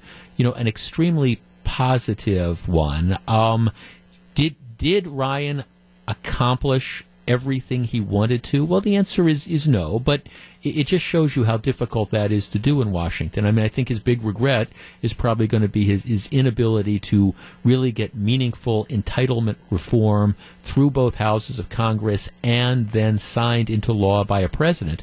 And, you know, it's just, I, I, don't think it's fair to judge Paul Ryan and say, well, you know, he didn't get that done, so his legacy is going to be a, a failure. I, I, understand people on the left and on the right have been criticizing him. Oh, he doesn't support Donald Trump enough. Oh, no, he wasn't critical enough about Trump. Well, I mean, Paul Ryan marches to his own drumbeat. And, you know, Paul Ryan is the Speaker of the House of Representatives. He's also the leader of the Republicans in the House of Representatives. And I, I have no doubt that there were times when he, he'd probably turn on the radio news or turn on the TV news or look at the headlines in the paper and see, you know, President Trump tweeted what at five o'clock in the morning and just, you know, shake his head. Okay, I, I, get it. I understand there were some people, including some Republicans, who wanted him to come out and blast the president. Well, that would have made no sense to me because he's got to still work with the president to get some stuff done. And I, I think to the end, Paul Ryan behaved in a responsible, adult and a responsible adult fashion. Now, people are speculating, you know, why is it that you think he left? Do you think he's frustrated? Well, I, I'm sure there is a degree of frustration, but at the same time, sometimes you know, all there is to see is all there is to see. You know, uh, Paul Ryan has three teenage kids, and he says, I, I want to spend more time with my family. I will tell you, the life of a congressman is not all it is cracked up to be. You're running every two years, so you got to raise money. You're living in Washington generally without your family for three or four days a week. You fly back like on a Thursday night, and then you're out at the Kiwanis Club, the pancake breakfasts, the you know you name it, the the, the firemen's picnics. You are essentially campaigning, you know, Friday, Saturday, and Sunday and then you're back out on a plane flying out to Washington, D.C. again. It's a cool job, I would imagine. Don't get me wrong, but it's also a very, very difficult job, and it's very, very hard on people's families. So, you know, when Ryan says, you know, it's time to spend some time with my kids, I'm going to take him at his word. Okay. When we come back, a lot of stuff. The moratorium on energy shutoffs ends today. Should We Energies delay that? We'll talk about that. We're going to talk about Syria and lots, lots more. Stick around. It's 159. This is Jeff Wagner, WTMJ. 208, Jeff Wagner, WTMJ. All right, Let, let's establish some ground rules. That, that cell phone that you carry around, if you do not pay the monthly bill that you get from your cell phone provider, you know what's going to happen? They're going to shut off service. Some point in time, you don't pay the bill, they're going to give you a couple warnings, they're going to shut off service. Um, the, I don't know, maybe you've got cable TV, maybe you've got satellite TV, but whichever, you know, if you've got one of these services where you are, again, paying for this and you get that monthly bill and you decide to ignore it. Well, after you ignore it for a couple months, you know what's going to happen? They are going to shut off your cable TV or they're going to shut off your satellite TV. It's going to stop working. And they're going to turn the efforts over to a probably a collection agency. That car you're driving, uh, that you're required to make like the monthly payments on, well, all right, if you don't make your monthly payments, at some point in time, the guy from the repo agency is going to come out in the middle of the night and they're going to take your car away. That's just kind of how it works. If you don't pay for something you use, it's going to be shut off and you're going to lose it. Now, there is a modest exception to that in Wisconsin. In Wisconsin, we have an energy shut off moratorium. And what the law says is that for companies, utility companies, and it's not just We Energies, it's We Energies around here, but it's, you know, all the different utility companies that operate in the state. Starting November 1st through Actually, it, it's today. It's uh, Monday, April 16th. It's under the law. It's April 15th. 15th was a Sunday, so it becomes Monday. So starting November 1st, you cannot have your utilities under the law shut off if you don't make payments. So, you know, you can go November, December, January, February, March, and half of April without making payments and um, they, they, can't by law shut it off. Now, starting today, um, you can now start. They can start shutting things off, and they don't typically announce. For example, I, I think last year the number was We Energy said they had four to five thousand customers who had number one not made their payments and number two hadn't made arrangements to make the payments. Because bottom line is We Energies wants and any utility company they, they, they want their money right? That that's what at the end of the day they, they they don't want to shut people off. They're in business to sell gas and to sell electricity and they want their money. So what they say is that to avoid this moratorium, to avoid having your gas or electric shut off, what you have to do is you have to contact us and then try to make arrangements for, you know, a payment plan. Now, here is what happens. And, and this is just the reality, and some people don't like to hear it.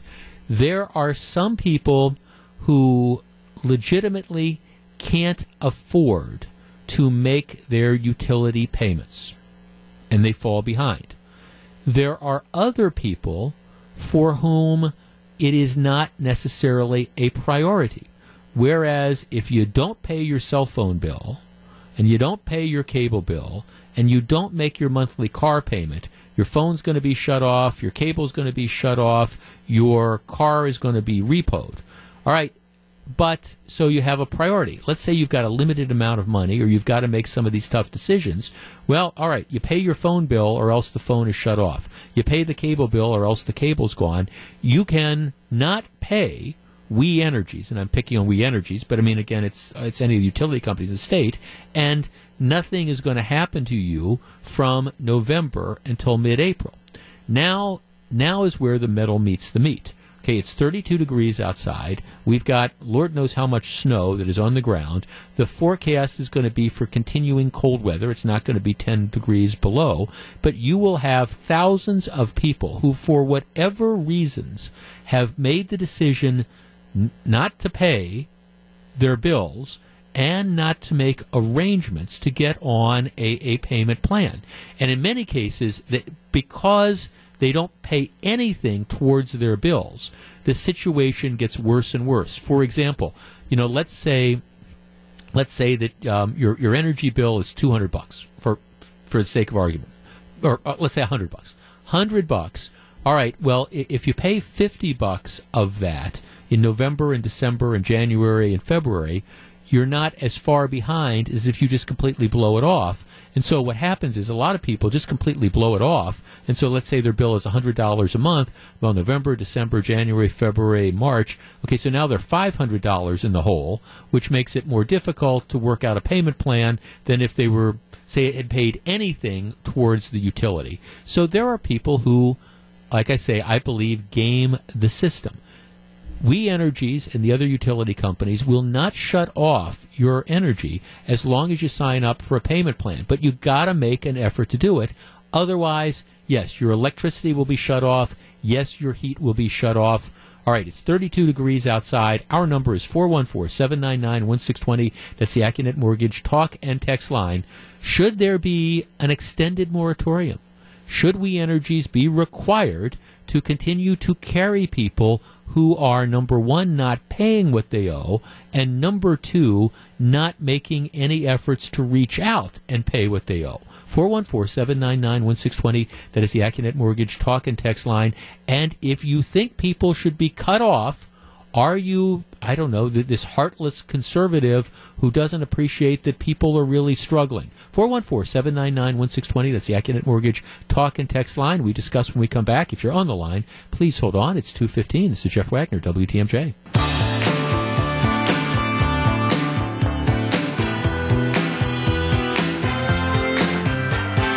217, Jeff Wagner, WTMJ. Okay, today's the day that the, the legal moratorium on shutting off energy, um, gas and electric, utilities for people who don't pay, it, it, it goes into effect November 1st. It ends April 15th. So starting today, utilities can shut off the services for people who haven't, number one, paid or haven't contacted them and made arrangements to pay, gone on a payment plan. I, I, I feel free to disagree with me, but I, we have to have this. Look, I understand that there are people who legitimately have problems making their payments, and for them, right, there's energy assistance and there's things like that that are available.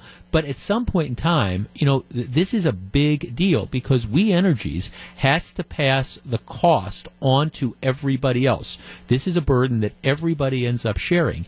And candidly, I think what happens is there is a percentage, and I don't know whether it's 25 or 50 or 75% or 90% of people who fall into this who just take advantage of the program knowing that their utilities aren't going to be shut off. So we'll pay the cable bill, we'll pay the cell phone bill because we're going to lose that. At some point in time, you've got to start being responsible. And all We Energy says is, if you don't want us to shut off your stuff, just call us and make arrangements to sign up for some sort of payment plan. Let's figure this out. I don't think that that's an unreasonable thing. 414-799-1620. Let's talk to, uh, let's start with Mary Jo in Waukesha. Mary Jo, good afternoon. Hi, good afternoon, Jeff. Thank you for taking my Yes, call. Uh, hey, if uh, I, I just mentioned to your screener, if we look, you and I and everybody that pays their bill on time, if we were to look at that bill, and I found this out not too long ago, and I was I was kind of blown away. Uh, you're getting charged. There's a charge on your monthly bill that goes into this fund that is to cover those folks who don't pay their bill. Sure. And nobody asked me if I wanted to contribute to this fund. It's Sure. just taken out right then and there. And um, I mentioned to your screener also, what about those of us who are just on the margin? Right. We've got just enough to pay our bill. We pay it. It's going to maybe, you know, hurt a little bit, but we're going to pay it. And somebody else doesn't even have the energy to go down and sign up for some kind of program. I mean, it stinks. Hmm. I don't. I am right, or, not right, or work out a payment plan or something. Yeah, e- exactly. So, I'm- so yeah, Mary Jo, I'm not sorry. I'm not sorry if their heat or their electricity gets shut off. That's just. Well, well, right, because I mean, you know, could- I mean, you you capture it. Let let's say you're not rolling in the dough, so you have to make some of these choices, and maybe the choice is, you know, I, I've got to I've got to get rid of the HBO, I've got to get rid of the Showtime or whatever. Um, and, and so I know it's frustrating to the We Energies people, and again the other utilities as well. Is you know a number of people who fall behind during the moratoriums, they don't even make any effort to pay. It- It's so no, so. That's, that's just ridiculous to me. Just Right. absolutely ridiculous. Right. So what happens is by the time that that moratorium ends, you know, after five and a half months or whatever, you, Mm-hmm. you, you're just you're so far in the hole that you're never really going to be able to dig out of it. That's a part of the problem. No, thanks for the call. I mean, see that that's that's why you, you have to have you, you have to I think force people to be responsible and at least you know make that call to say, all right, what's you know this is how much I owe. This is how much I have. Let's see if we can work this out. And again, We Energies, and I, I'm using We Energies, it's the utility companies. The utility companies, they want their money. They don't want to shut people off. That That's the last ditch alternative. But the truth is, they have to do that at some point in time because, as Mary Jo was making the point, the rest of us all, all pay for the people who aren't, aren't paying. And some of the people le- legitimately can't pay. Some are deadbeats, and a lot of other people, I think, just kind of make that decision that, yeah, maybe we would be able to pay this, but again, it's not a priority because we know we're not going to lose the gas and electric during the winter months, and as a result, they let the amounts amass, and so now they're looking at five and a half months of payments, and it's like, oh my God, I, I'll never be able to dig out um, from this. 414 um, 799 1620. Let's talk to, um, let's see, let's go to uh, um, Marie in New Berlin. Marie, you're, I'm sorry, Marie in New Berlin. Marie, you're on WTMJ. Hello. Hi. Hi, Marie. Okay. Here, here's what I think, and then I want to bring up something your screener said that it never even occurred to me. Um, I I could see extending it one week, but no more, and that's because of the freak weather we're having Okay. right now. And and you got you know, and I'm thinking of the kids. I could care less about the adults, but I'm thinking about the kids. And but you know, if it comes down to paying your cable or your electric, and this is what your screener said, and and I never thought of this, and I bet a lot of other people didn't either. Is you're not going to have cable or your computer if you don't have the frickin' energy.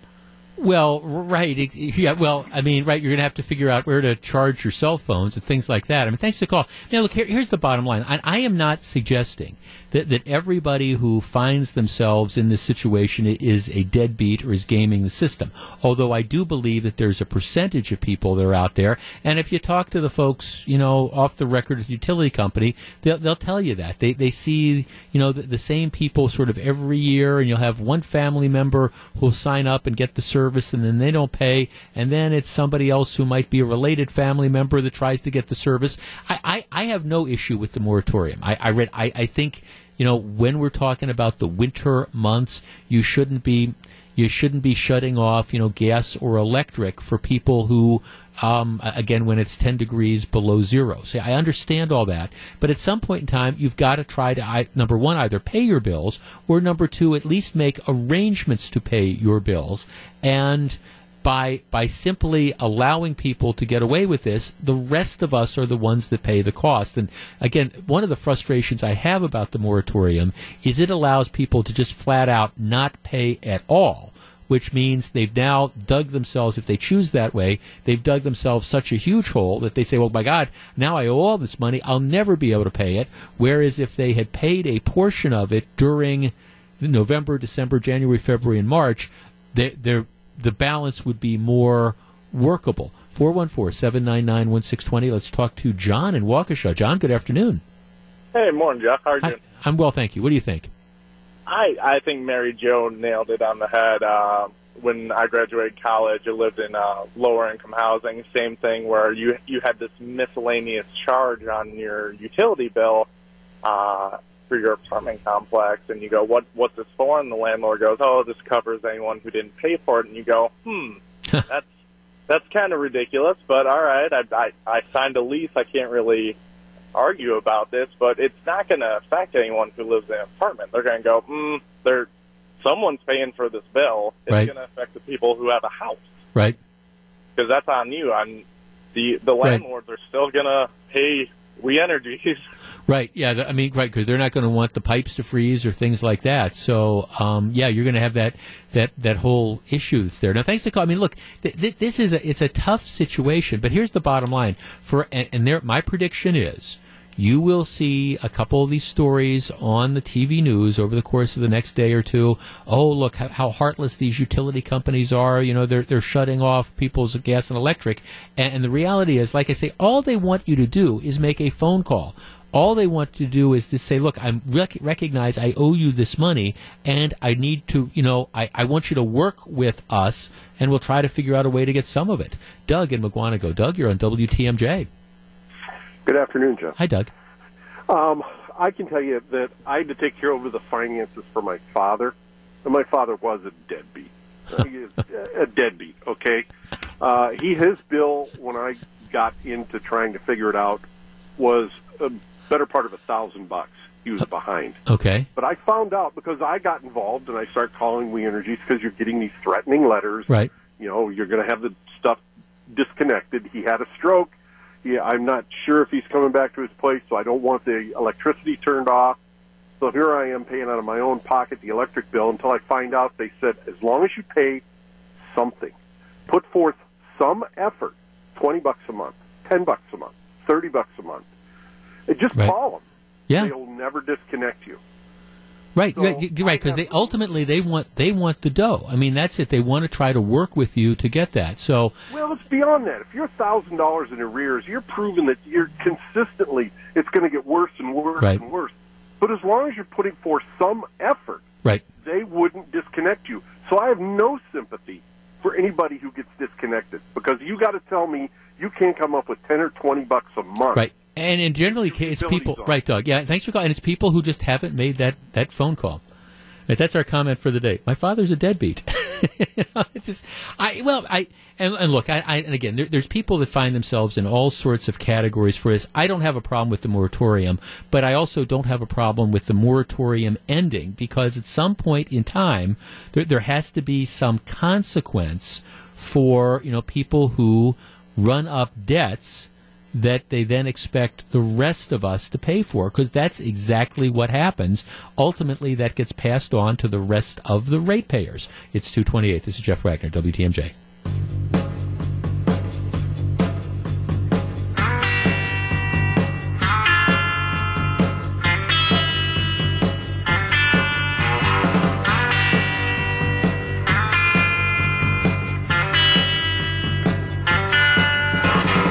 236, Jeff Wagner, WTMJ. Um, just a quick bit of local political news. With, with Paul Ryan announcing last week that he is not going to seek reelection, um, it, it's, it's opened up the field. And this is, I mean, Ryan's had that seat for a couple decades now, and no, no serious Republican was ever going to challenge him and be successful. But now that he said, you know, he's not running, now all of a sudden you have um, a number of people whose names are being mentioned who would run. It is a repub. I understand that this is a year where people are predicting a Democratic wave, et cetera, et cetera. But it is still that district that Paul Ryan represented is about a, a 54-46 Republican-leaning district. So Republicans start with an advantage. The candidate that the Democrats so far, the, the leading candidate, this Randy Bryce, is just I mean, a piece of work with a capital W. Um, so, I, not a particularly strong candidate. So, this is a seat that the Republicans should hold, but you, you got to have somebody. And so the speculation now, it's, it's who's going to run. Robin Vos, who is the Speaker of the State Assembly, he lives in that area. He, he said he's not going to run. One of the names that was being thrown around is Samantha Kerkman, who is the state representative. Um, um, a- again, from that area, I think Bristol and Paddock Lake and Pleasant Prairie, um, uh, city of Kenosha, part of it as well. She was one of the names that was being thrown around. She has just announced today that she's going to be seeking re-election to her assembly district seat. She's not going to be running for Congress. So um, it, it's really you know, kind of up in the air. There's a couple of names that are being thrown around. There's really a relatively short window because the the challenger to Ryan, that this Randy Bryce, has been running for a long time. He's amassed a bunch of money because e- even though he's, in my opinion, a crummy, crummy candidate, he was going to be the guy that was going to challenge Paul Ryan. So you had a lot of um, Hollywood money, in particular, flowing into you know his campaign because even though he was going to lose, it was going to be an example of here we, we can you know we, we're to we're to try to occupy Paul Ryan and we're going to make this a national case. Um, now that Ryan has dropped out, you do have this challenger who, like I say, is a piece of work with a capital W, but he's got a lot of money. So whoever starts as the Republican candidate is going to have to start from essentially, you know, ground zero and, and get busy. My guess is you'll have a couple good candidates that come out, but um, the news is Samantha Kerkman, who would have, I think, been a strong candidate. She says she's just going to stay in the state assembly. Robin Vos ends up saying the same thing. He's going to stay in the state assembly. I would expect that you will see within the next week um, one or more candidates uh, announce. It's already mid-April, even though there's snow on the ground. The primary is in August, and that's, I mean, April to May, May to June, June to July, July, August. You're talking about really four months to um, raise money and, and to run. It, it's a very, very short window of time. And so it'll be interesting to see who comes out. I would imagine you're going to have announced candidates soon. All right. Um, over the weekend, people, I, I know you had all the weather situation that was going on, and that is something that affects all of us. It's a communal experience. On top of the weather, you had the James Comey interview. And if you weren't listening at the very start of the show, to me, this says all you need to say about America in 2018. Last night, the James Comey interview with George Stephanopoulos drew about 9.7 million viewers. That's that's a good number. That's a solid number, but it didn't win the night. The, the, music awards won the night. To give you an idea, when the Roseanne show came back a couple weeks ago, Roseanne drew 16 million. So, you know, James Comey saying whatever he was saying about the President of the United States, that, that drew 9 million, almost half of what Ro- Roseanne drew. But, but here's the real interesting thing. Two weeks ago, you had the pornographic film actress, Stephanie Clifford, also known as um, Stormy Daniels. She does the interview with 60 Minutes. That draws almost 23 million viewers. James Comey, the former head of the FBI, draws 9.7 million. It's just okay. So hear this woman talk. It just if people don't think sex sells, all right, that's it.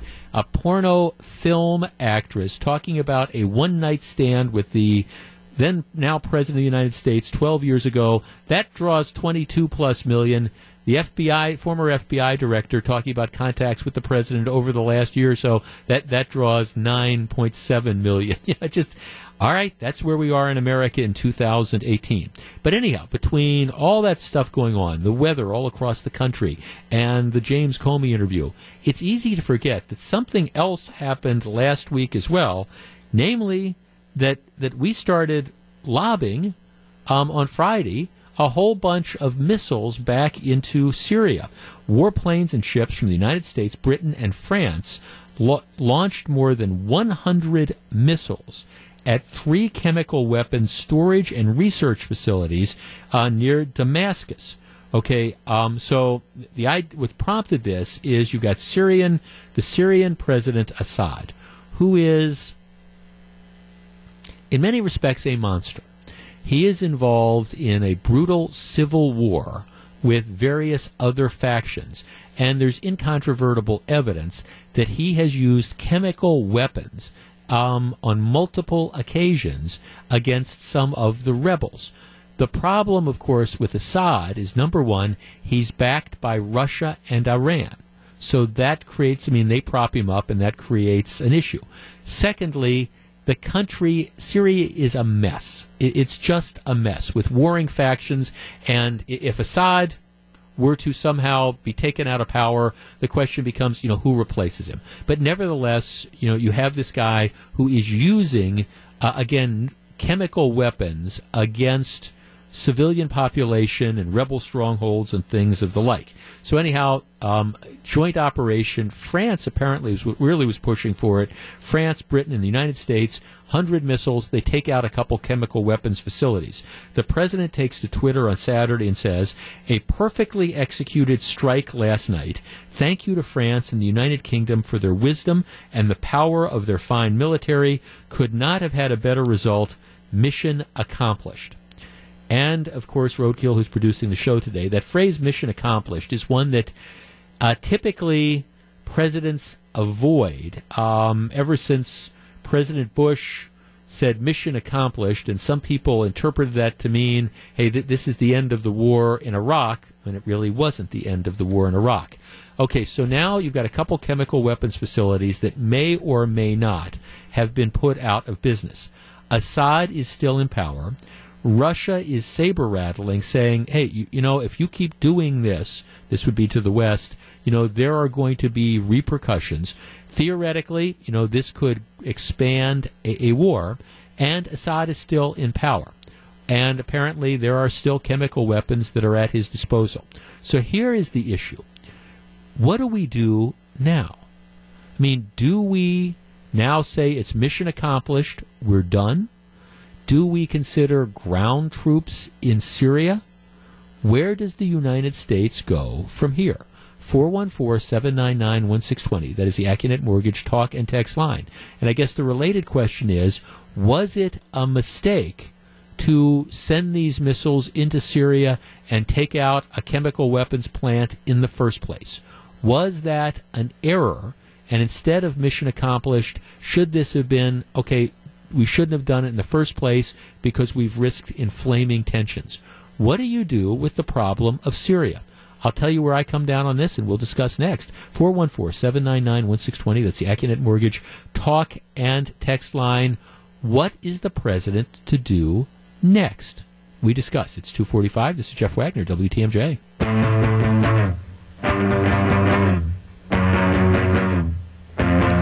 It's 249, Jeff Wagner, WTMJ. The Bucks are back in the playoffs, and the road to the finals goes through WTMJ. Hear each and every playoff game live with the flagship home of the Bucks. For the full broadcast schedule, text the word Bucks to the Accunet Mortgage talk and text line 414-799-1620. Too bad that they couldn't steal that game in Boston yesterday. It was kind of there for the taking, and um, that's the nature of the games. All right, over the weekend, you might have missed it. We started lobbing missiles in, into Syria with the idea of trying to take out a, a chemical weapons plant.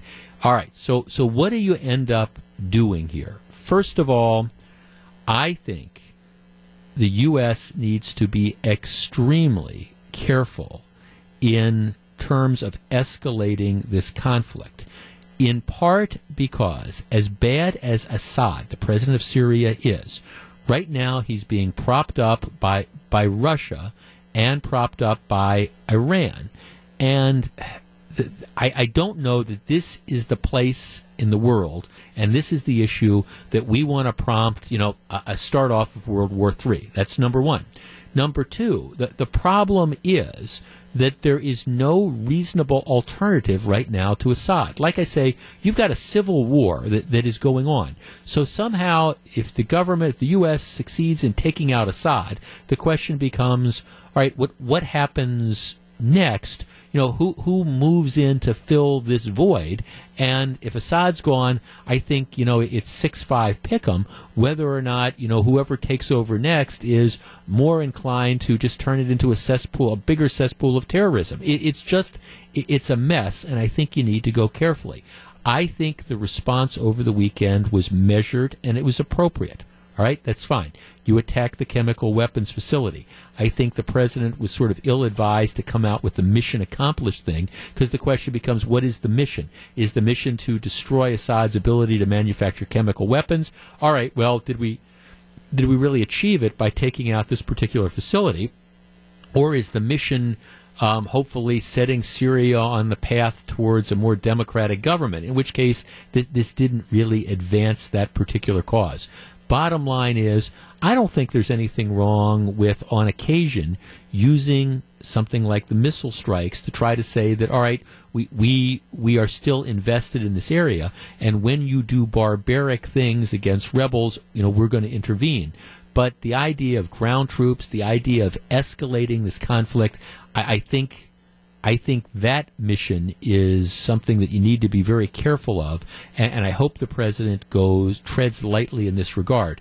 My understanding is that it was France, of all places, that pushed for this missile strike. The missile strike, I think, is great, but at the same time, I think you need to be careful about doing it again and again and again. And I just wonder if you're going to if you're going to provoke a conflict with Russia, is Syria the place that you want to do it? And my answer would be Absolutely not. Okay, before the, the program ends, I did, I, I did just want to make a mention of a of a passing um, in in the news. One of um, the most, I think, one of the better movies, not the best, but one of the better movies about the the Vietnam War was by you know famed director Stanley Kubrick. It was the movie Full Metal Jacket. I, I think particularly the first half of the movie, um, which focused on recruit training at Parris Island in South Carolina, was just absolutely tremendous. It was just it, it was it was great. And if, if, if you've seen it, you know what I mean. If you haven't seen it, I, I won't give it away. But the first half, really, really interesting. And and the person that made that was really, I think, made it great was the the character who played the drill instructor. He was an actor. His name was R. Lee Ermey, E R M E Y. Um, he he'd done a couple bit parts before that, but he was in real life. He had been he had been a, a drill instructor. All right, so he was he brought a lot of the stuff. Apparently, what had happened is they had hired him for the movie and he was going to be training like whatever actor they hired to be the drill instructor. And then they said he was so good at this that they, you know, they, they hired him. And it was just an incredible, I think it was one of these indelible movie roles. Now, um, R. Lee Ermey went on to do a, a, number of other things, and you saw him on some of the cable channels with military stuff. He was, like I say, a career militarist, uh, a career military guy who went on to do acting. Um, but but his performance in Full Metal Jacket is one of the it's one of the best roles that, that I have ever seen. And again, I think he was great. He inhabited that whole drill instructor role. In any event, um, he passed away over the weekend at the age of 74, complications of pneumonia. Um, I, I, always I always thought he was underused. I, I think he just kind of got typecast. He was just so powerful and so good in Full Metal Jacket that I think a lot of producers just couldn't see him doing other things. Although he did have a couple roles in other movies, but um, people who know him said that he was just an, an absolutely tremendous guy. He enlisted in the Marine Corps at the age of 17, spent 14 months in Vietnam.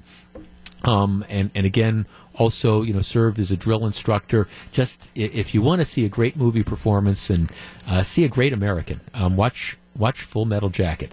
Um, R. Lee Ermey passed away at the age of 74 over the weekend.